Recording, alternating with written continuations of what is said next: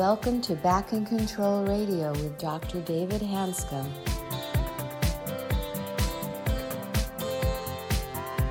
Hello, everybody, and welcome back to another episode of Back in Control Radio with Dr. David Hanscom. I'm your host, Tom Masters, and we have our special guest, Deborah Mellen from the Impossible Dream Project, returning to share her story of recovery after a, really tragic accident. Thank you, Tom. And Deborah, thank you again for coming back on our show. Deborah Mellen is a good friend of ours. She's known my wife for over 30 years. They met in Italy. And just to review our last podcast, she was involved in a tragic car accident and she was paralyzed. Her husband resuscitated her. She went through rehab. Then, about two or three years later, her husband passed away from a heart attack. She ended up back in the States by herself without a husband, but she did have her family support. And what she shared in the last podcast, which I encourage you to listen to, is her story of coming out of the coming out of this what, what we call the abyss, really dark hole. And the essence of her recovery was being distracted, staying busy, but actually moving forward. And so, Deborah, I'd like to welcome you back to the show. And I'm excited to hear more about your journey out of the hole. And we stopped the last podcast on the story of, of a certain thing that your father said that I thought was remarkably wise. And um, so, anyway, um, we appreciate you sharing this story. It's, it's, a tough one. It's a pleasure to be back. So, you, you mentioned a statement that your father said. You mentioned that your parents were Holocaust survivors, which is not a big deal, it's a huge deal. And you stated you never had understood how they could actually thrive and survive after going through an ordeal like that. And you said your father said one thing of, of just keep moving forward was number one. But you also made a comment of something you said, which I think is remarkable. And it was that that was he also told me to not ask why.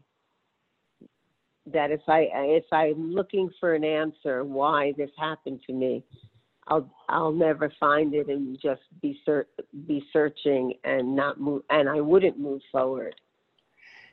Did he give that advice to you relatively quickly, or is something she sort of figured out immediately? Immediately. Immediate. Immediately. And what affected the first that? thing when I I asked him why, and that's immediately what he told me. Wow. The reason I want to highlight that because there's research that shows that 90% of people that are in chronic pain or had an accident or were injured by their employer, et cetera, 90% of people actually hold on to the situation or person that injured them. In other words, they're hanging on to it. They're angry, they're frustrated. And right. as you and I have talked about, when you're angry and frustrated, it changes your body's chemistry. So it decreases your sense of well being. And we all know this intellectually that if you re- remain angry, the only person that actually suffers is you. And so that's a pretty big deal to say, don't ask why. And even in my own journey, I was in chronic pain for 15 years. There's lots of my life that disappeared because of my chronic pain. And your statement, by the way, when I saw you last week, was really important to me because I'm, I'm going, well, why did I go through this? I didn't have to go through this, but I wouldn't able, I wouldn't be able to help other people the way I can help them without having gone through the same journey myself. And the question that actually drives me crazy is why? And so that statement you, meant, you, you mentioned last week really, really hit me hard, and I thought it was I thought it was remarkable. But anyway, um, so at that point, you had gone down to Florida.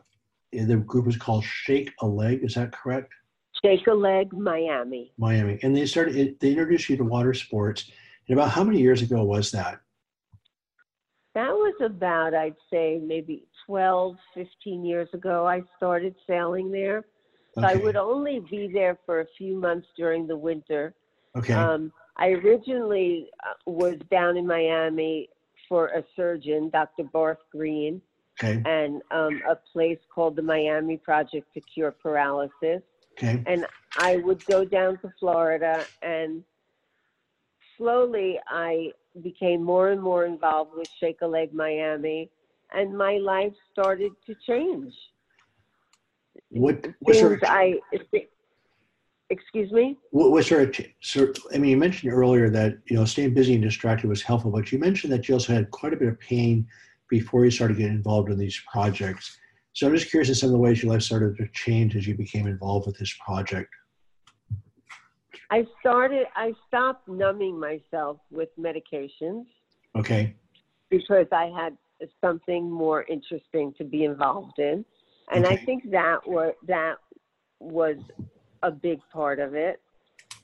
And I had, I had something that I loved. And besides loving sailing, at Shake a Leg, I was able to volunteer there and I worked with different groups of people and children taking them sailing. And that was very, it became something uh, fulfilling in, in a way for me.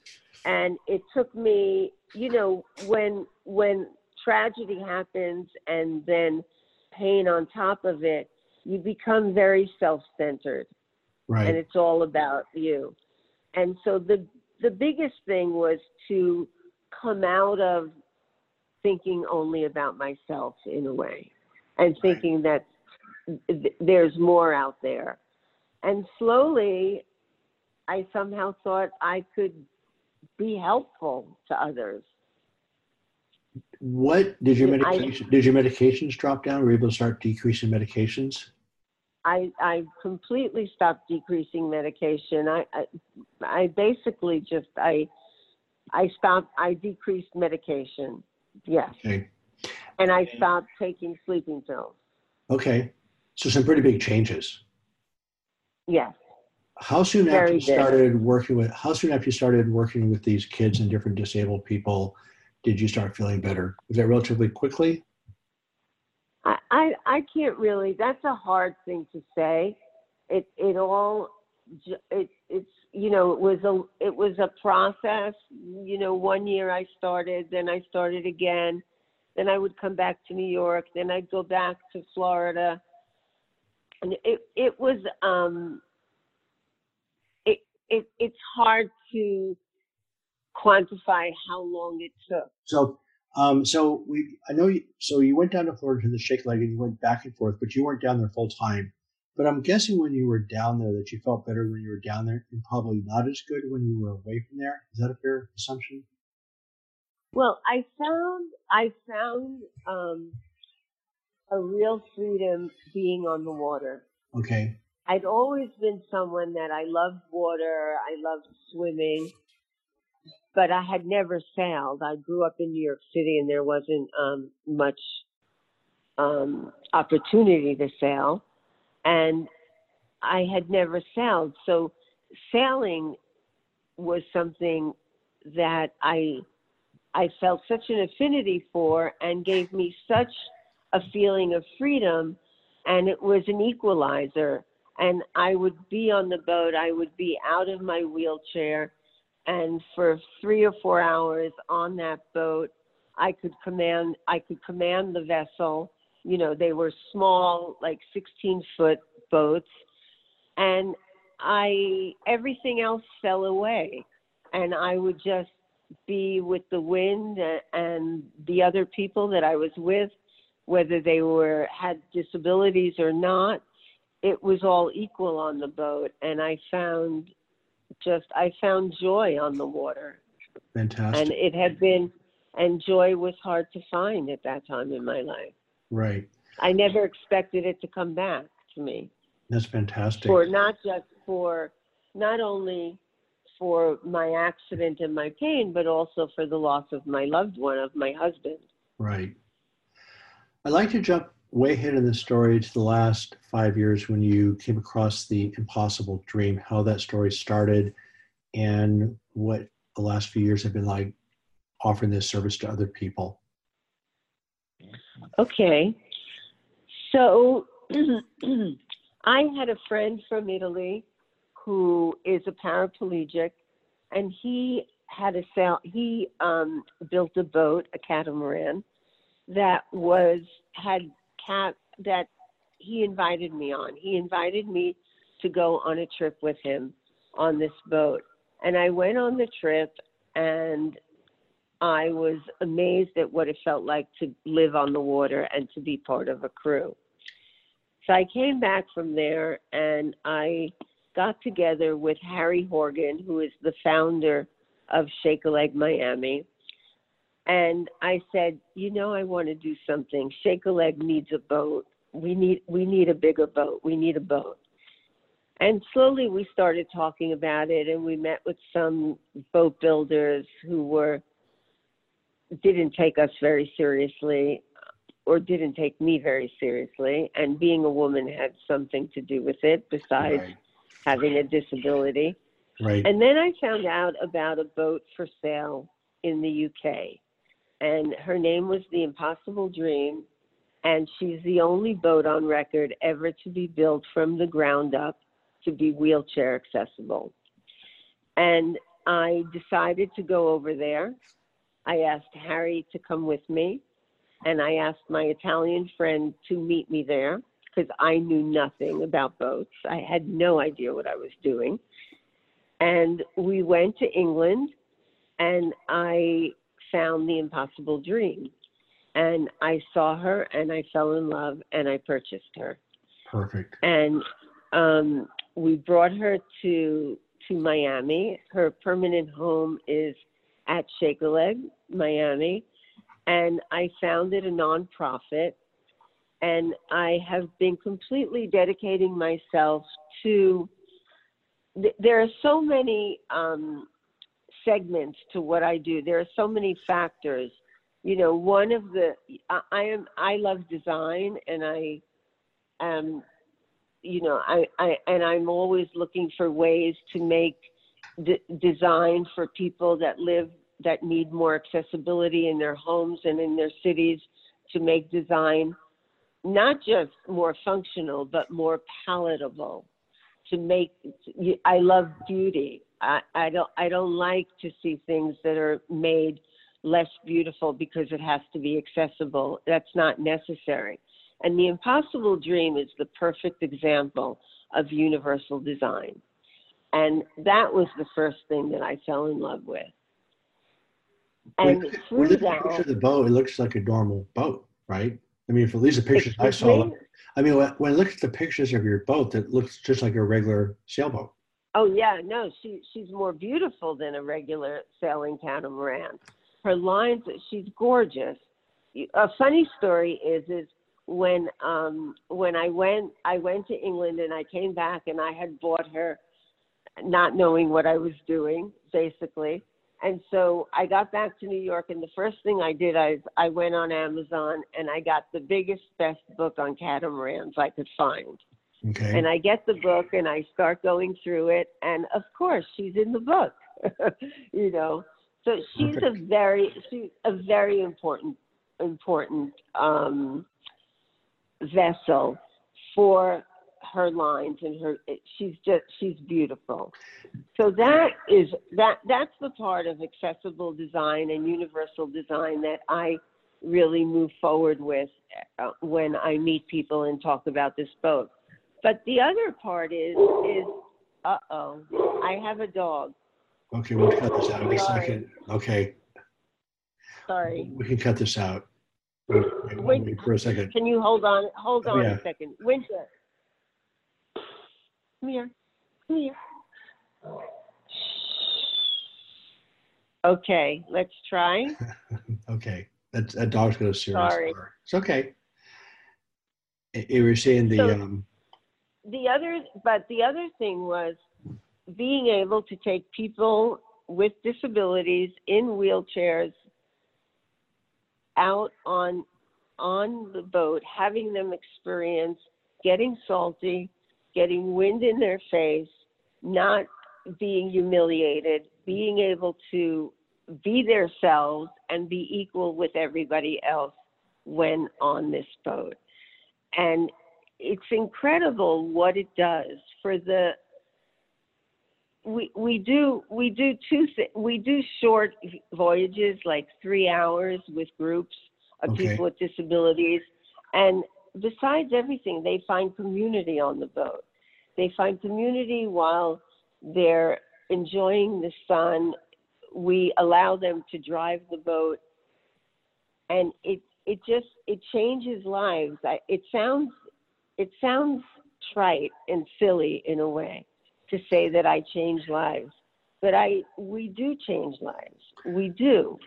We we bring people out of out of some kind of darkness whenever we can. Well, no, that it makes total sense. I mean, we've been doing this workshop at the Omega Institute, as you know, for many years. In literally yes. three days, the entire group goes to pain free. Now they go back to their right. pain when they go home, but they've tasted it. And once they've tasted it, somehow their brain gets back to being, being able to get into that pain free state. But what I think it does, it wakes up those circuits in the brain that have been dormant for a while. They're there, they get crushed by life in general.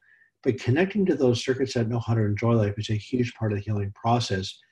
And then people that are familiar with the Doc Project is, you know, in stage four, there's two things that, that are the ultimate answer to chronic pain.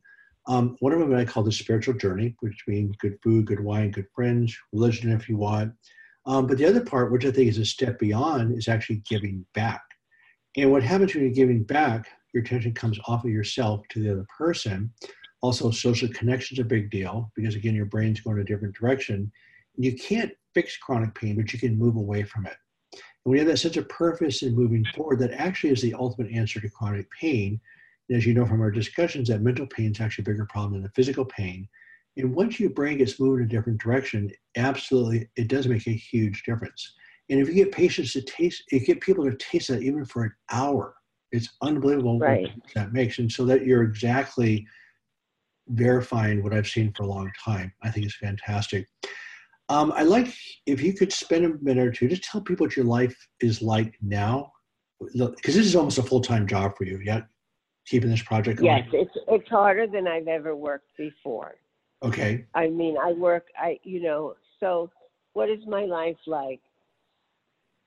I spend a lot of I I really enjoy spending as much time as possible on the boat and I enjoy spending time meeting all the people that come on the boat and and greeting people and being there to make people feel more secure. I don't like I, I don't want it to be people come on the boat not have any connection to the people that to myself and and the others that volunteer on the boat.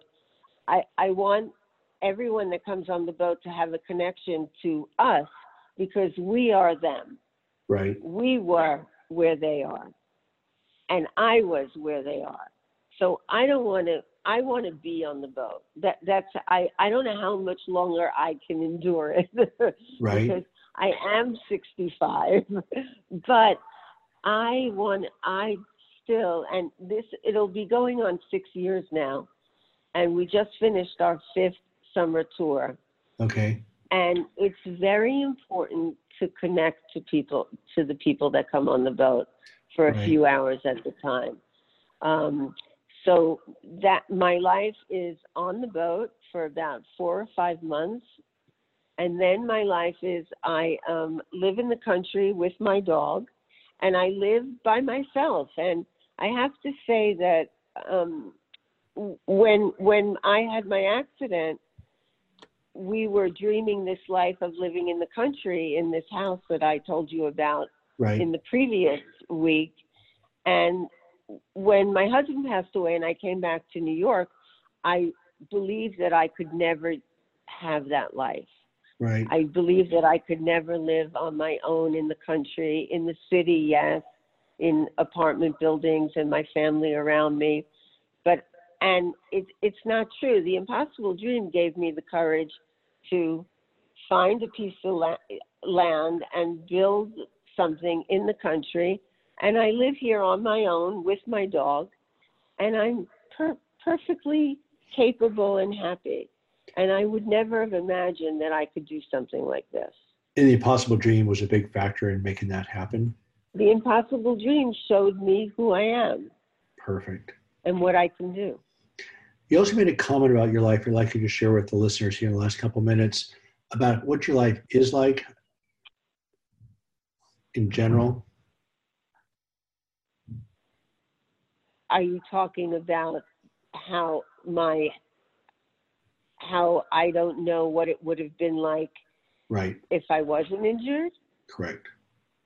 Right. So this is so before, before the impossible dream and the years after um, my injury and the the tragedy, I would meet people such as my friend from Italy who took me on his boat, and some people with injuries and disabilities would tell me that they were happy. They would never go back.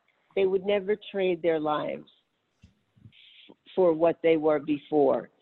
And I could never really understand that until this experience that I'm having. And the other thing that I really realized, and what really changed it for me, and what I feel um, people ask me all the time to speak to other people with new injuries, and, and I never felt like I had a lot to tell them, but I do now. And what what it really is is that I you can't recreate your old life.